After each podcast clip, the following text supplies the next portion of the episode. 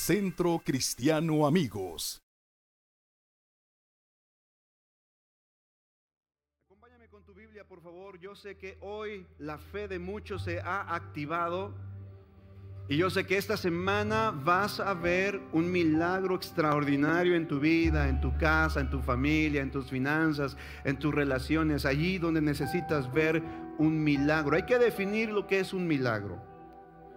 Un milagro no es cuando de pronto viene un pariente lejano que tenía como 20 años que no veías y luego lo ves y dices, ¡ay, qué milagro! No, eso no es un milagro. Tampoco es eh, de pronto después de dos, tres, cinco, diez o quince días que no te bañas y tu esposa te dice, qué milagro que te bañaste. No, no, no, tampoco eso es un milagro. ¿Qué es un milagro? Un milagro es una intervención sobrenatural en el orden de la naturaleza. Eso es un milagro. Vean conmigo, una intervención sobrenatural en el orden ordinario de la naturaleza. Ahí está el milagro. Cuando hay una intervención sobrenatural en el orden natural. ¿Me sigue? Dios sigue haciendo milagros. Pero como te decía la semana pasada, muchas veces el corazón del hombre y de la mujer no están listos para recibir el milagro porque no hay la capacidad para poder asimilar y para poder entender cómo es que opera el milagro y qué, requisitos hay de mi parte, porque déjame decirte, obviamente que Dios opera el milagro, pero hay una responsabilidad humana.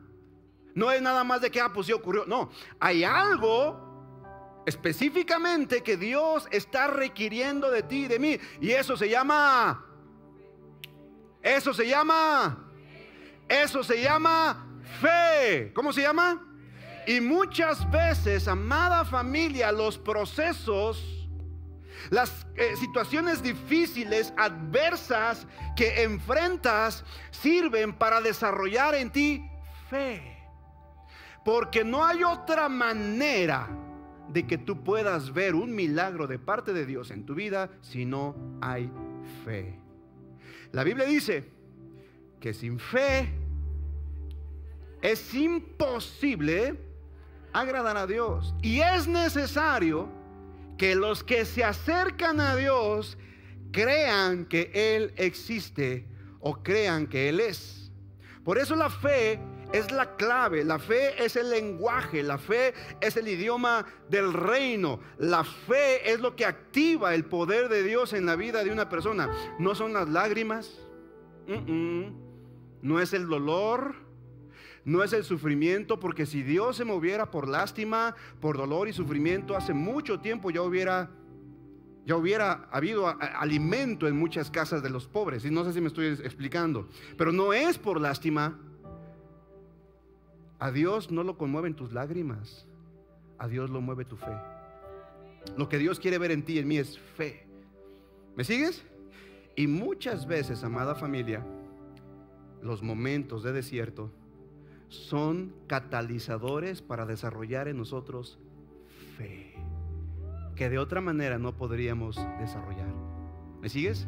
Por eso es que cuando digo que un milagro para una vida que no está todavía lo suficientemente sólida en Cristo puede ser peligroso, sin embargo no estoy diciendo que los milagros no ocurran en los hijos y en las hijas de Dios. De hecho, tú y yo deberíamos de caminar sobrenaturalmente en milagros.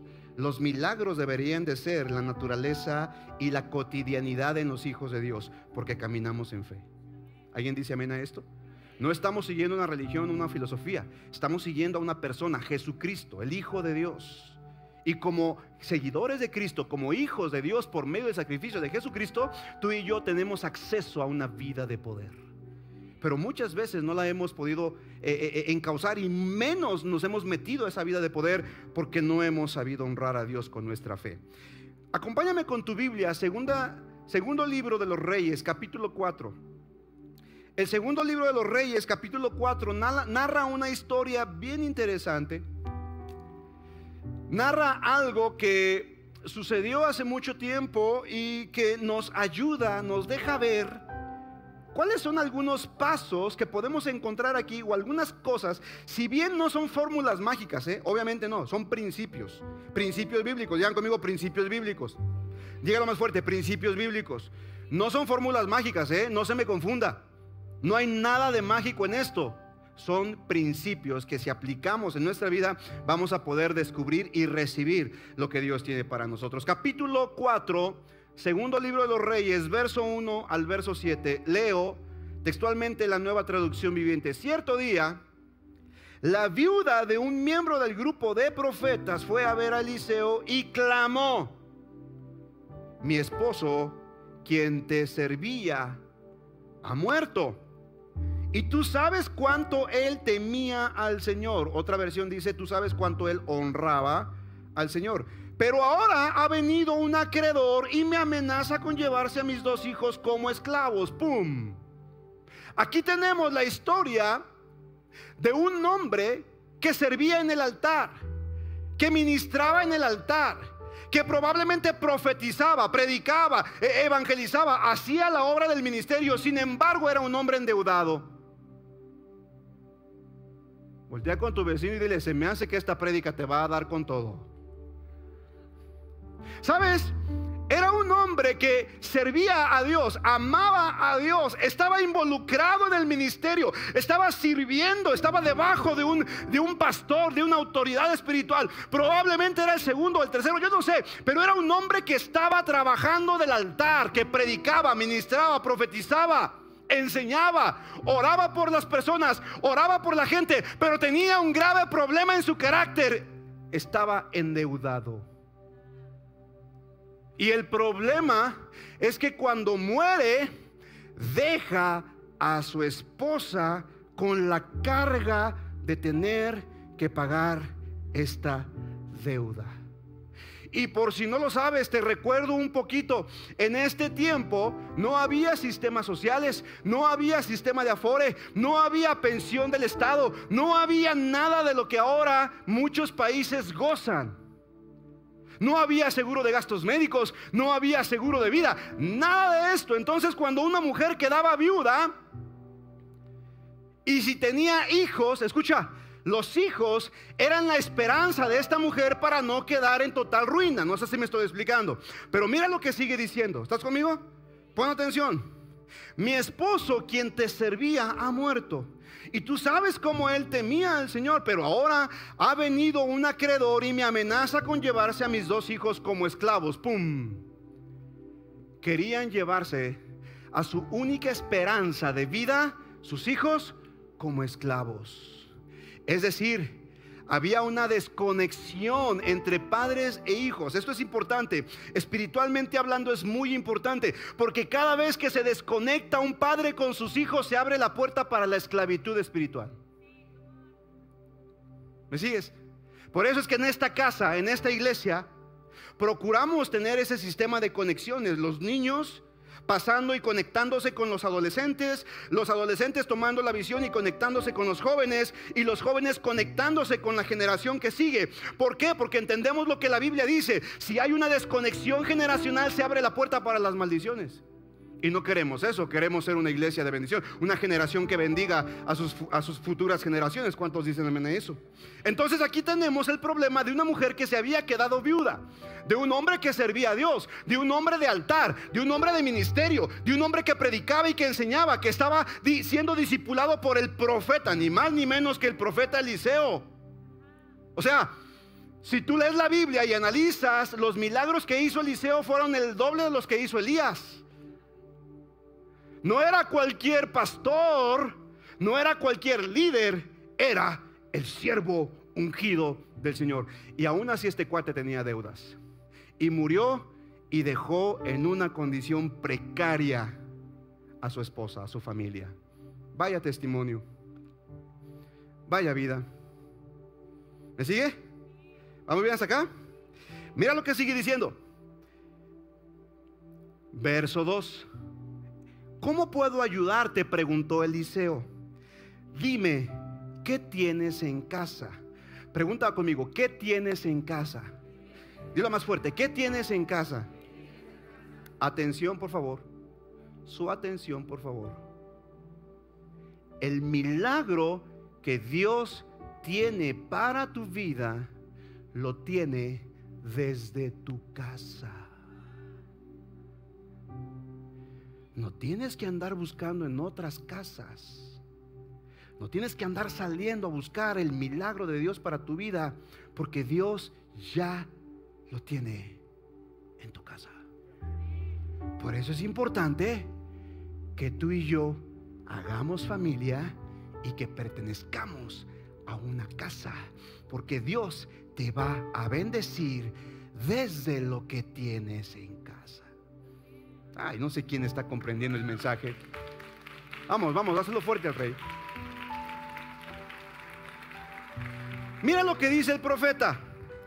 Y el tema de esta mañana se llama así, que tienes en casa. Dice, ¿cómo puedo ayudarte? Preguntó Eliseo. Dime, ¿qué tienes en casa? Escucha lo que dice la mujer. No tengo nada. Solo un frasco de aceite de oliva, contestó ella. ¿Qué tenía la mujer? Un frasco. Solo un pequeño frasquito de aceite de oliva. Verso 3. Entonces Eliseo le dijo, mira, pon atención a esto. Entonces Eliseo le dijo, pídele a tus amigos y vecinos que te presten todas las jarras vacías que puedan. Luego ve a tu casa con tus hijos y cierra la puerta. ¿Y qué?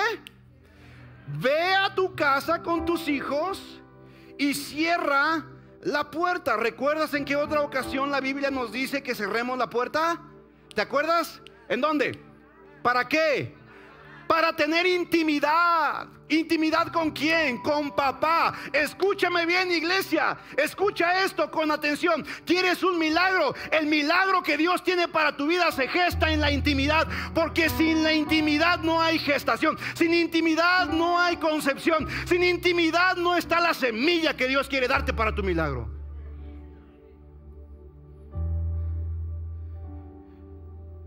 Le dice el profeta, ve a tu casa, toma a tus hijos, métete a tu casa y cierra la puerta. Luego, mira lo que dice, vierte en las jarras el aceite de oliva que tienes en tu frasco y cuando se llenen ponlas a un lado. Verso 5. Entonces ella hizo lo que le dio la gana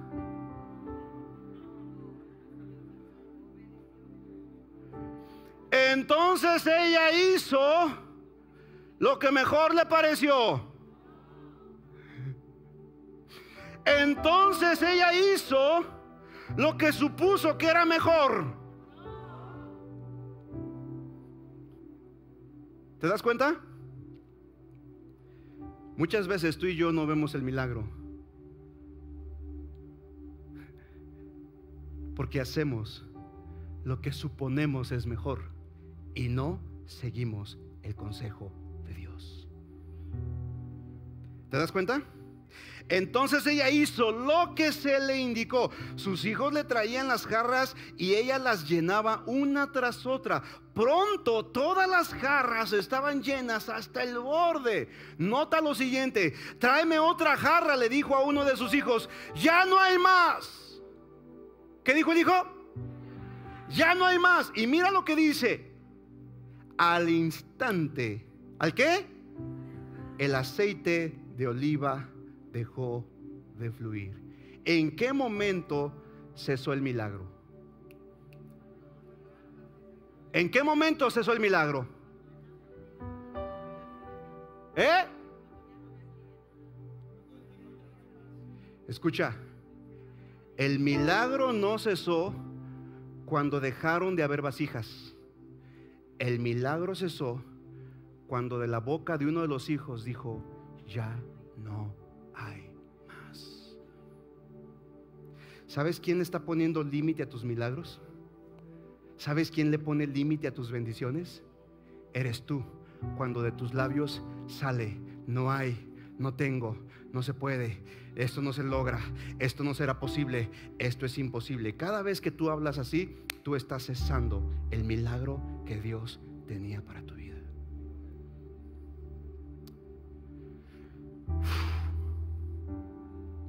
¿Con esto o le seguimos? ¿Aguantan más o no? ¿Sí? ¿Quieren más? Ok, escuchen. Para que sean llenadas las vasijas, necesita haber una vasija vacía. Para que tu vida sea llenada y sea llena de la unción, el poder, la gracia, la gloria del Espíritu Santo, necesita estar totalmente vacía de ti. Dios no puede verter o derramar aceite en ti si tú estás lleno de ti mismo. Por eso necesitas, necesitamos todos aquí vaciarnos de nosotros y dejar que sea el Espíritu Santo que nos llene. Quiero que hagas esta oración conmigo. Decláralo conmigo. Señor Jesús, dilo conmigo fuerte. Señor Jesús, dilo fuerte. Señor Jesús, me vacío de mí para llenarme de ti. Lléname con la unción y la frescura de tu Espíritu. Amén. Alguien que le dé un fuerte aplauso al Rey por eso. Vamos, dáselo fuerte. Esta historia es muy reveladora. Porque tenemos aquí a una mujer que acaba de perder a su marido. ¿A quién perdió? Y el marido de esta esposa, ojo con esto, el marido de esta esposa o de esta mujer era su cobertura. ¿Qué era? Era la persona que estaba encargada de cubrirle. Si bien la palabra cobertura no está en la Biblia, no la encontramos como tal, pero sí encontramos el concepto de cubrir. De hecho, la palabra para expiar, la palabra expiación es cubrir temporalmente algo.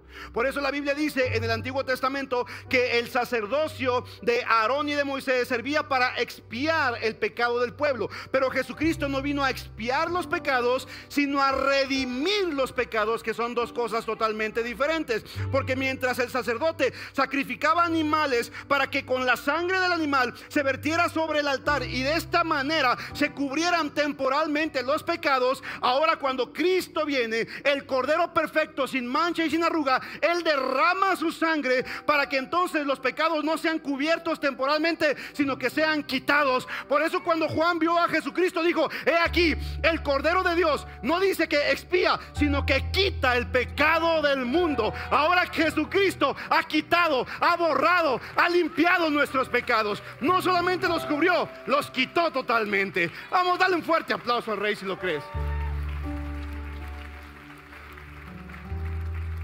Pero tenemos que entender algo, amada familia. Dios opera por principios. ¿Por qué opera? Vamos, dilo fuerte. ¿Por qué opera? Cuando esta mujer se quedó sin su cobertura, esta mujer se quedó sin la persona que le cubría, no se quedó así. No dijo, ay, por fin me deshice de este bueno para nada. Señor, gracias. No tuve que mandártelo, te lo llevaste. No, no hizo eso. ¿Sabes lo que hizo esta mujer? Sabiamente, inteligentemente, eso sí, cuando se ve descubierta, cuando sabe que ya no hay una cobertura que le esté dando esa protección espiritual, ella decide venir delante del profeta, venir delante de su autoridad, porque la Biblia dice, mi esposo, tu siervo, quien te servía a ti y servía a Dios, ha muerto. Entonces esta mujer decide voluntariamente, ya no estaba su esposo, pero ahora decide ponerse bajo autoridad del profeta. Primer principio para que tú veas milagros en tu vida. Necesitas ser una persona que camine bajo autoridad. Porque si no, entonces, ¿cómo Dios puede sustentar su palabra? ¿Cómo Dios puede tener un referente para bendecirte y para soltar un milagro sobre ti si tú has rechazado la autoridad de Dios?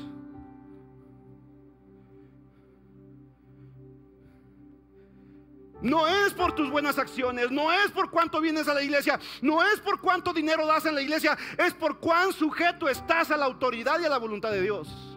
Por eso Santiago capítulo 4, verso 7, la Biblia dice, sométete a Dios, resiste al diablo y el, diablo huirá de tu vida.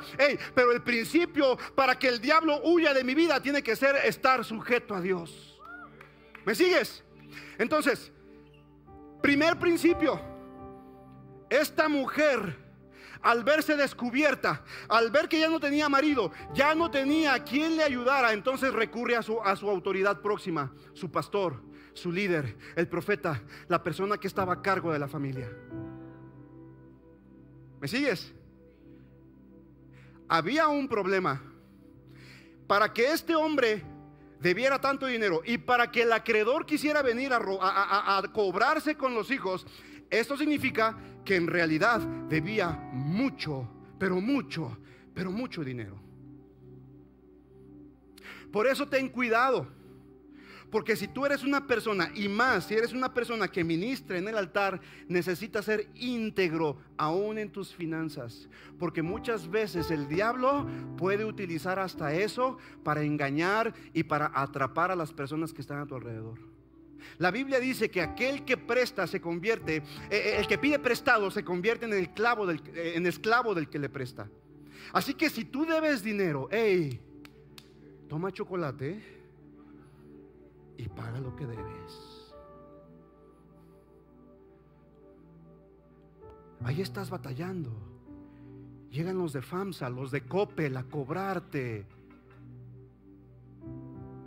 Liverpool ya no es parte de tu vida, tú eres parte de la vida de Liverpool ahora. Ay, pero el buen fin, el buen fin. No tienes para comer y ahí vas a comprar para el buen fin. No inventes. Paga lo que debes. ¿Sabes por qué? Porque incurres, abres la puerta para convertirte en esclavo tú y toda. Y Dios no quiere que tú seas un esclavo. A libertad nos ha llamado el Señor. Alguien que exalte y glorifique el nombre del Padre por esto.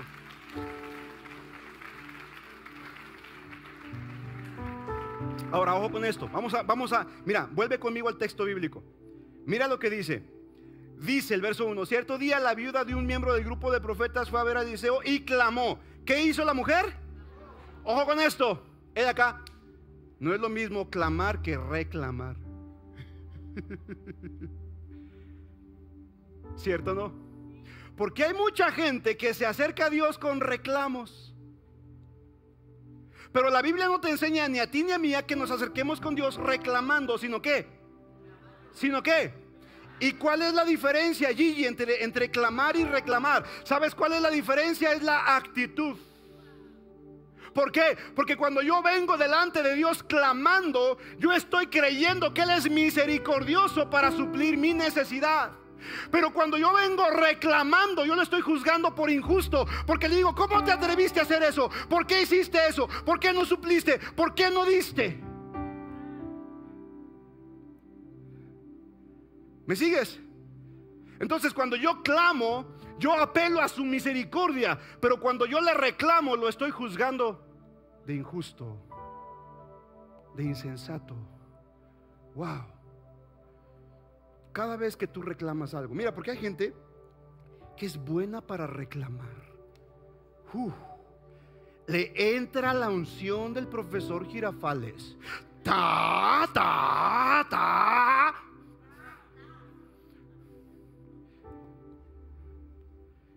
El reclamo está sentado sobre la base del orgullo, mientras que el clamor está sentado sobre la base de la humildad. Ay, ay, ay, no sé quién está recibiendo palabra.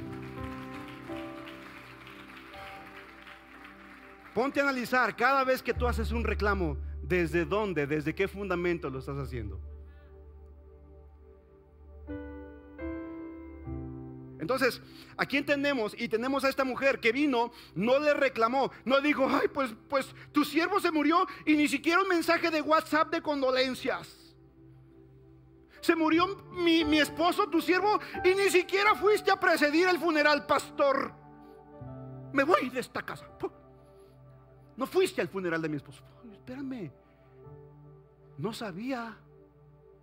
El profeta no sabía hasta que la mujer vino y le presentó el caso, ¿cierto o no?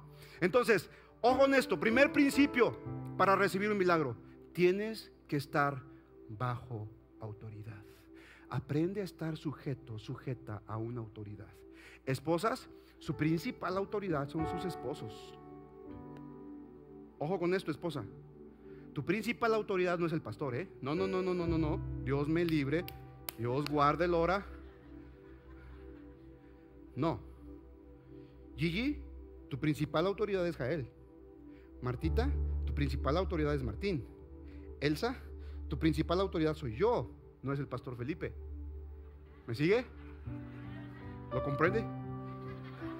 ¿Me comprende? Ok. Lulú, tu principal autoridad es José Luis. Susi, tu principal autoridad, ¿quién es? Mikey. Hey, pero hombres, levánteme la mano. Todos los hombres. ¿Sabes quién es nuestra principal autoridad? Jesucristo. Jesucristo. Jesucristo. Él es la cabeza. Así que hombres,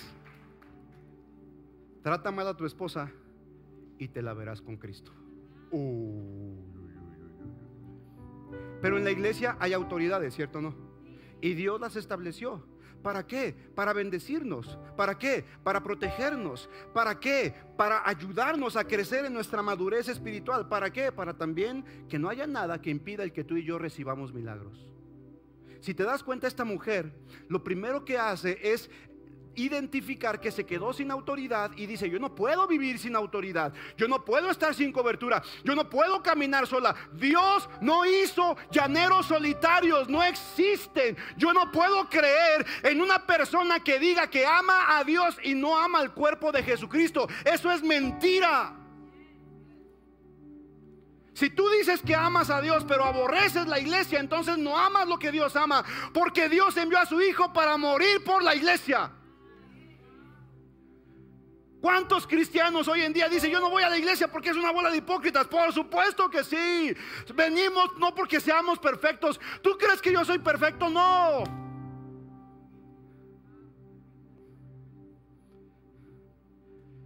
Todos los días la riego. Todos los días necesito gracia. Todos los días necesito misericordia. Si no fuera por la gracia y la misericordia de Dios, ya estaría aniquilado hace muchos años. ¿Crees que te predico por ser mejor que tú? Para nada. ¿Crees que te predico que soy el pastor porque soy mejor que tú? Por supuesto que no. Yo no soy mejor que nadie. Simple y sencillamente le he creído a aquel que me llamó, porque dijo, de lo vil y lo, y lo menospreciado, escogeré yo para avergonzar a los sabios. Yo era ese vil y menospreciado. Yo no merecía estar aquí, pero gracias a su misericordia, ahora soy lo que soy.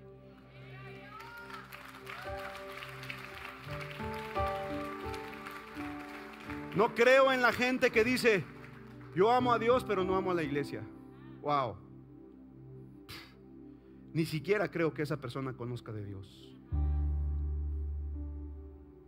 Esta mujer entonces se queda sin autoridad, se queda sin su, esposo y decide sujetarse a una autoridad. Entonces, primer principio, ¿quieres experimentar milagros en tu vida? Tienes que vivir una vida sujeta a autoridad. Dios no va a corromper sus principios. Así seas Juan Camaney, no importa. Dios es un Dios de milagros pero también Dios es un Dios de orden. ¿Vamos bien hasta acá? ¿Estamos aprendiendo algo?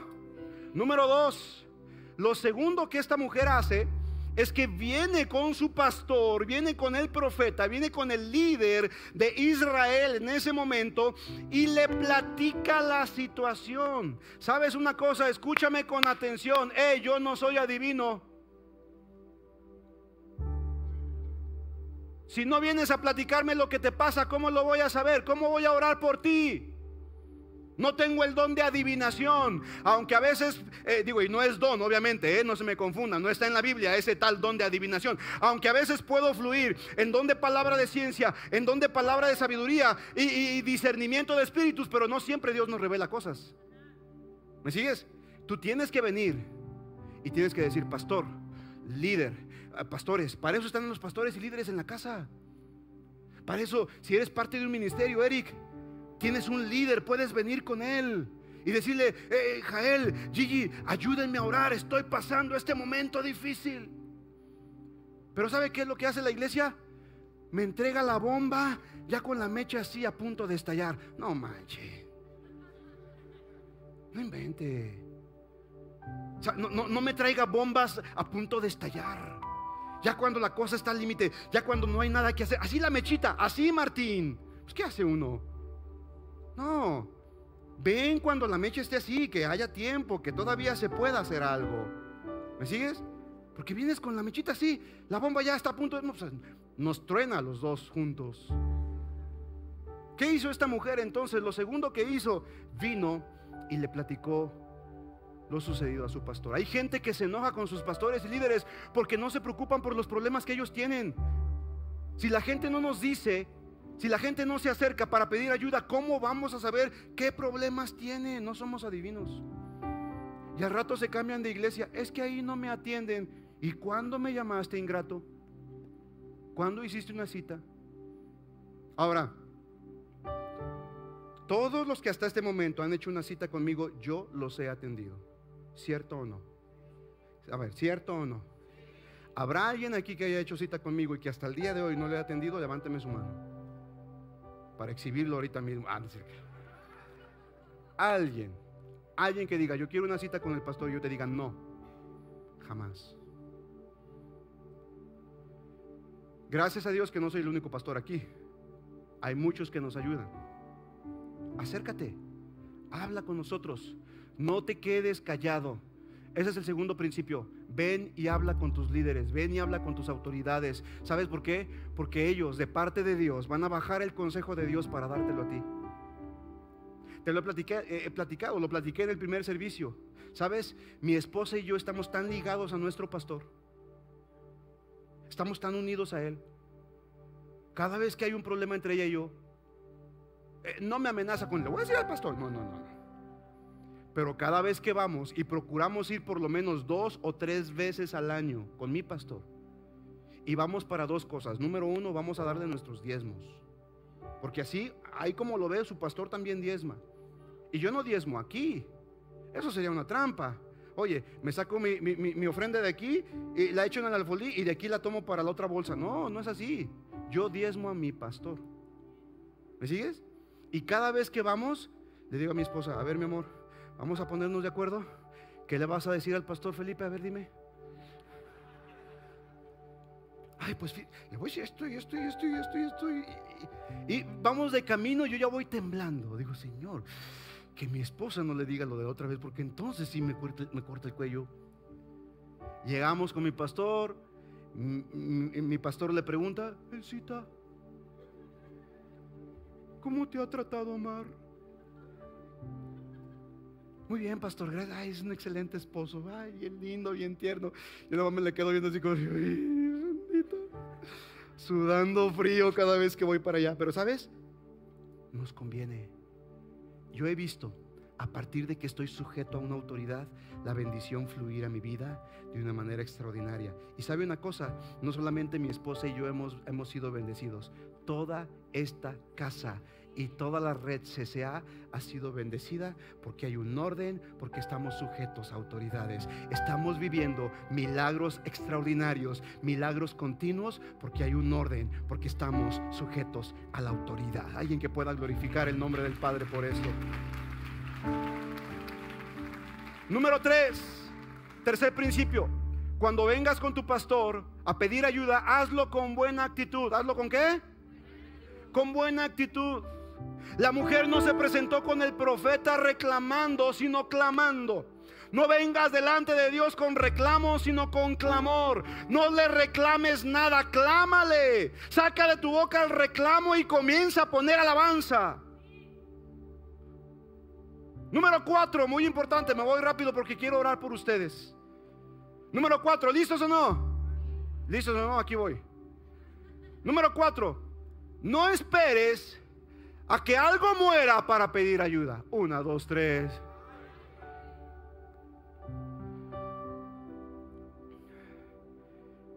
Ya cuando tu negocio está tronado, ¿ya para qué? Ya cuando tu matrimonio está tronado, ¿ya para qué? Ya cuando tus hijos están bien desviados, ¿ya para qué? Ya cuando tu salud está tronada, ¿ya para qué? No pidas ayuda cuando algo ha muerto. En la primera que veas que algo está mal, en la primera que veas que algo no está funcionando bien, pide ayuda. Pide ayuda. La mujer vino a pedir ayuda a su profeta, a su pastor, ya cuando estaba encima el problema. La pregunta es, ¿por qué no vino a buscar el consejo cuando el problema estaba empezando? ¿Por qué esperar a que los acreedores vinieran a empezar a buscar, a, a cobrarle con sus hijos? La respuesta puede ser por la simulación y el orgullo. Porque muchas veces, te lo prediqué la semana pasada, ¿recuerdas? La gente le preguntas, ¿cómo estás? ¿Y qué le dicen? Cuando realmente están bien. No pasa nada si alguien te pregunta, ¿cómo estás? Y tú dices, la verdad, me siento mal. Eres honesto. Y le quitas carga a tu conciencia porque no estás mintiendo, ¿sabes? Por eso muchas personas no piden ayuda porque dicen, oye, ¿y qué tal si mi pastor sabe? Ay, estoy luchando con la pornografía. Mejor no le digo a mi pastor, no vaya a ser que me quite. Hey, amado, no luches solo con una lucha que no puedes vencer, que no puedes pelear tú solo. No. Si tienes problemas con la pornografía, hombre. Si tienes problemas con la masturbación, hombre. Mujer, si tienes problemas con los pensamientos impuros o con el chisme, con lo que sea. No pienses y digas, ay, es que, ¿qué va a pensar el pastor? Pero, ¿Tú crees que yo no tengo broncas? ¿Tú crees que yo no tengo luchas? ¿Crees que yo no tengo tentaciones? Hello, soy de este mundo. Soy de carne y hueso. Ya te diste cuenta, más carne que hueso. Hello. También tengo luchas. También necesito ayuda. También pido ayuda.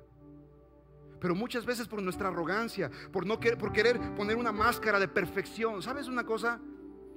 No hay nada más terrible que ver a un líder inalcanzable. Jesucristo no era así. Mi Señor compartía todo el tiempo con sus discípulos. Yo me imagino que hasta se dormían juntos. A lo mejor a Pedro le apestaban los pies y tal vez Andrés roncaba y no dejaba dormir al maestro. Y yo no sé si a lo mejor el maestro hasta gases echó. Yo no sé. Pero esa es la humanidad, amados. Somos seres humanos usados por Dios en su gracia y en su misericordia. No somos perfectos. Te quito el suspenso de una vez por todas. Tu pastor en CCA no es perfecto. ¿Quieres pruebas? Pregúntale a mi esposa. Y sabes, no pretendo ser perfecto. No vengo aquí a, a- a darme baños de pureza. Yo necesito la gracia de Dios todos los días. Pero si yo la necesito, creo que también tú la necesitas. Y nos necesitamos todos, pero necesitamos venir y hablar nuestras cosas. Pidamos ayuda. Hey, según este relato, el esposo de esta mujer era un profeta, es decir, un ministro que estaba bajo la cobertura de su pastor y líder Eliseo. Tal vez la pareja tuvo temor de contar sus problemas a su líder porque pensaron que si lo hablaban podrían perder su posición y su estatus. A veces, para algunas personas, el guardar las apariencias es más importante que el cuidar su corazón. Una, dos, tres.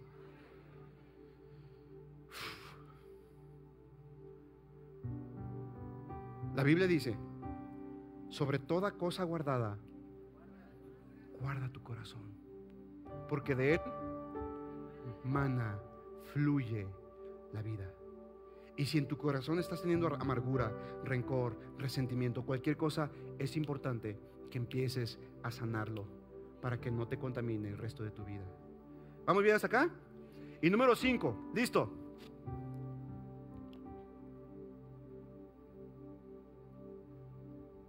Si quieres un milagro en tu vida, necesitas saber, escucha, que para que veas un milagro, primero tienes que ver una prueba.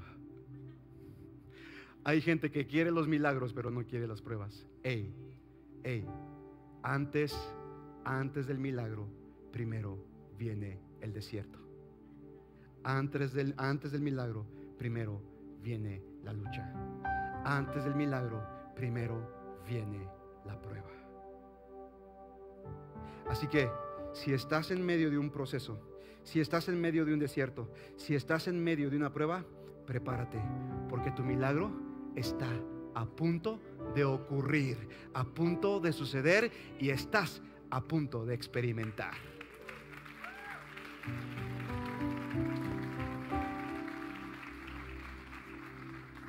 Para terminar, pasos para recibir tu milagro. ¿Listo? Ya te dije algunos principios. Ahora vamos a ver qué se requiere. Número uno, busca ayuda. No hay nada peor que estar en un problema y no contar con ayuda. La viuda vino con su pastor a solicitar ayuda. No para que el pastor le resolviera su problema, sino para escuchar una palabra de parte de Dios.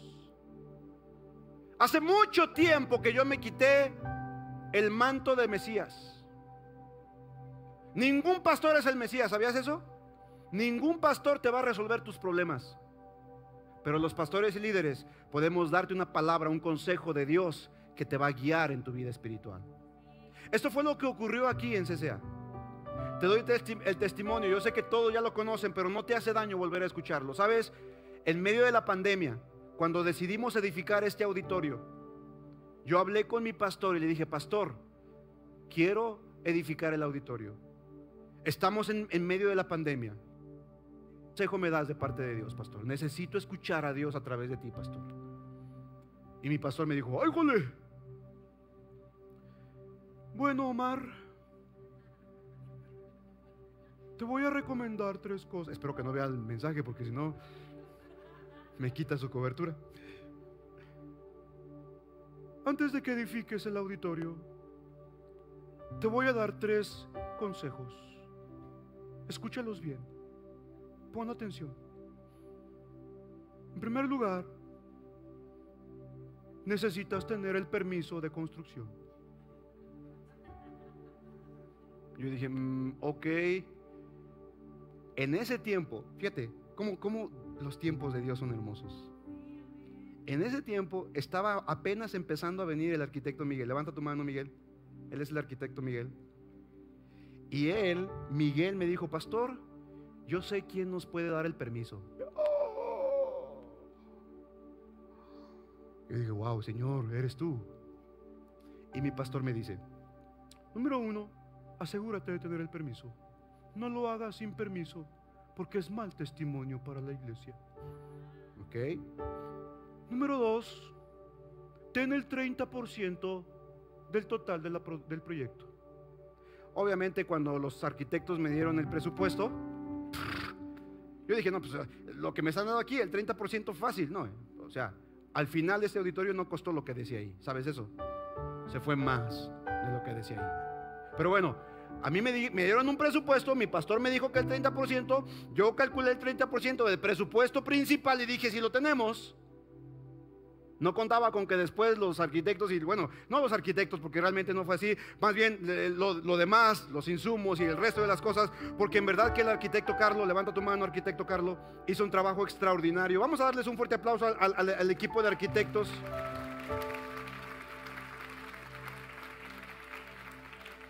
El ingeniero Oni Fedorenko que hizo la estructura, el arquitecto Carlos que hizo el diseño, el arquitecto Miguel que nos ayudó con el permiso, José Luis con su consejo siempre. La verdad que somos bendecidos con un equipo extraordinario de trabajo. Y sabes una cosa, yo tenía ya el permiso, yo tenía ya el 30%, según el consejo de mi pastor. Y el tercer consejo me dice mi pastor, reúne a tus líderes y suéltales la visión. Si el 100% te apoya, dale. Es la voluntad de Dios, Omar. Y no sé si se acuerdan, Jalí ¿Cuántos de nuestros líderes, levanten la mano líderes que están aquí, tuvimos una junta por Zoom y dijimos, está este proyecto, ¿qué onda? ¿Le entramos o no le entramos? Y todos dijeron, le entramos, pastor. Dije, conste, vieja el que se raje. Ah, perdón, perdón, perdón. Perdón, perdón, perdón, perdón, perdón, me resbalé. Dije, ok, uy, pamba con picayelo el que se raje. Todos los líderes dijeron que qué, que sí, todos. Tuve las tres cosas que mi pastor me dijo que hiciera. ¿Y sabes qué? Al cabo de un año, al cabo de dos años, ya casi tres años, este auditorio es una realidad. ¿Por qué?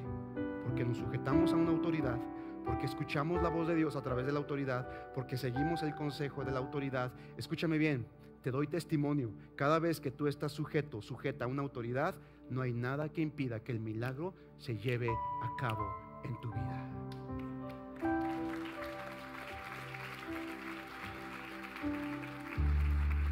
Número dos, sé honesto con lo que sucede. No ocultes nada. Si te, metiste en problemas por deudas, por malos manejos, por malas decisiones, ocultar la verdad impedirá que encuentres una respuesta correcta. No ocultes nada, di la verdad. No se puede ayudar a quien opera con mentira. Por muy difícil que parezca, es mejor decir la verdad. Es mejor reconocer la falta y esperar la respuesta de parte de Dios. ¿Sabes una cosa? Cuando tú fallas, cuando tú caes, cuando la riegas y reconoces tu falta delante de Dios, Dios tiene misericordia. Pero cuando la ocultas y la niegas, ¿cómo te ayuda el Señor? Si no estás reconociendo que fallaste. Así que reconoce. Si la regaste, ten la humildad para reconocer. Número tres. Hey, escucha. Empieza con lo que tienes ahora. ¿Qué es lo que tienes ahora? Necesitas un milagro, un milagro financiero, un milagro de salud, un milagro relacional. Yo no sé, empieza con lo que tienes ahora. ¿Qué es lo que tienes ahora? Empieza con eso. No esperes a empezar cuando tengas. Hay gente que dice, cuando tenga, doy. No. Hey, si no das cuando no tienes, menos cuando tengas. Empieza hoy. Empieza con lo que tienes. ¿Qué tienes en tu casa? Fue la pregunta que le hizo el profeta a la viuda. Si deseas salir del problema, si deseas encontrar un milagro, debes empezar con lo que tienes ahora. Tal vez tú dices, pastor, yo tengo un poquito de fe. Pues empieza con ese poquito de fe. No necesitas mucho. Jesucristo dijo, si tuvieras un poquito de fe, como el tamaño de un granito de mostaza, dile a esta montaña que se mueva y se eche en la mar. Y si no dudas, se va a mover. No necesitas una grande fe, con una fe pequeña es suficiente, pero comienza a dar pasos de fe. Empieza con lo que tienes. Mucha gente pide lo que no tiene para pagar lo que debe y se mete en más problemas. Empieza con lo que tienes. Número cuatro, sé obediente al consejo de Dios. ¿Sé qué? El milagro, escucha, escucha esto. Tu milagro inicia con tu obediencia. Quiero que digas después de mí, mi milagro inicia con mi obediencia. No antes, no después, con tu obediencia. Empieza a ser obediente. ¿Qué fue lo que hizo esta mujer? El profeta le dio la instrucción. La mujer tomó a sus hijos. La mujer fue y pidió vasijas y empezó a hacer lo que el pastor, lo que el profeta le dijo que hiciera y el milagro empezó a fluir. ¿Te acuerdas de la multiplicación de los panes y los peces con Jesús? ¿Cuántos recuerdan esa ocasión? Cuando Cristo tomó cinco panes y dos peces, oró por ellos y le dijo a sus discípulos, vayan y repártanlo. La multiplicación de los panes y los peces no inició en las manos de Jesús, inició en las manos de los discípulos. ¡Hey! Tu milagro va a iniciar en tus manos cuando tú des el paso de obediencia. Los discípulos comenzaron a repartir el pan y conforme iban repartiendo se iba multiplicando. Al cabo de haber repartido el pan a más de cinco mil personas, recogieron 12 cestas llenas. Eso es un milagro. Pero sabes, inicia con la obediencia. Si deseas ver milagros en tu vida, tienes que ser obediente al consejo de Dios a través de su palabra. Y número 5, ponte en pie. ¿Cuántos recibieron algo de parte de Dios este día? ¿Alguien fue bendecido este día con esta palabra? Número 5. Hey, escucha. ¿Qué debo hacer para recibir mi milagro? ¿Qué hacer para obtener mi milagro? Acá, todos acá, no se me distraigan. Cuida tus palabras. Cuida tus palabras.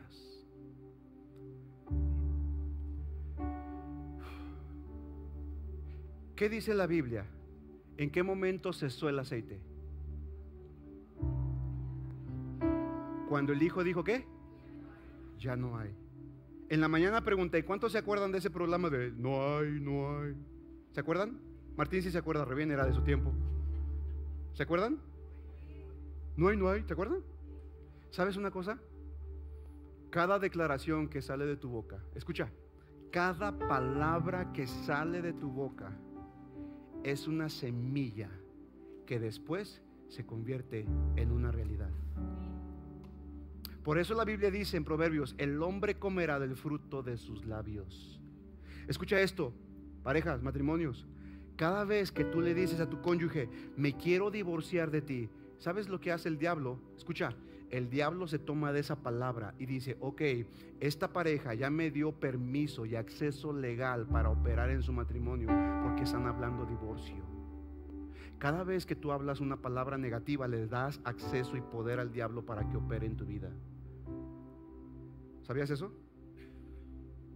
En la temporada de invierno, ay, creo que me va a dar gripa, ay, me va a dar, me va a dar, algo me va a dar, me va a dar gripa. ¿Por qué?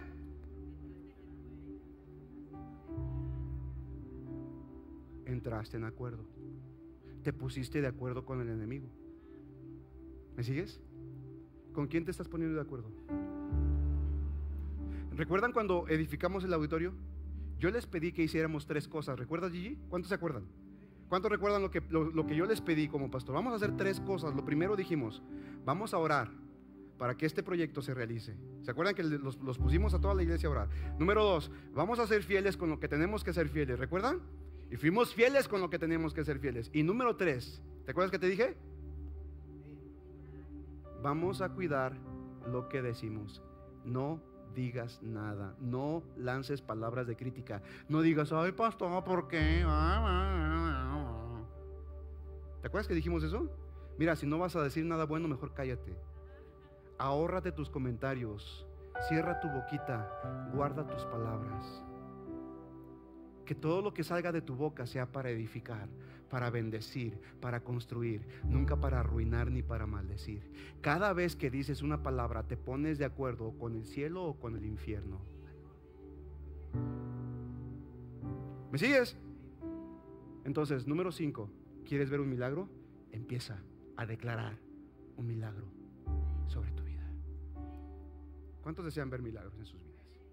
¿Cuántos quieren un milagro de parte del Señor? Levanta tus manos ahí. Sol. Extiende tu mano, Señor.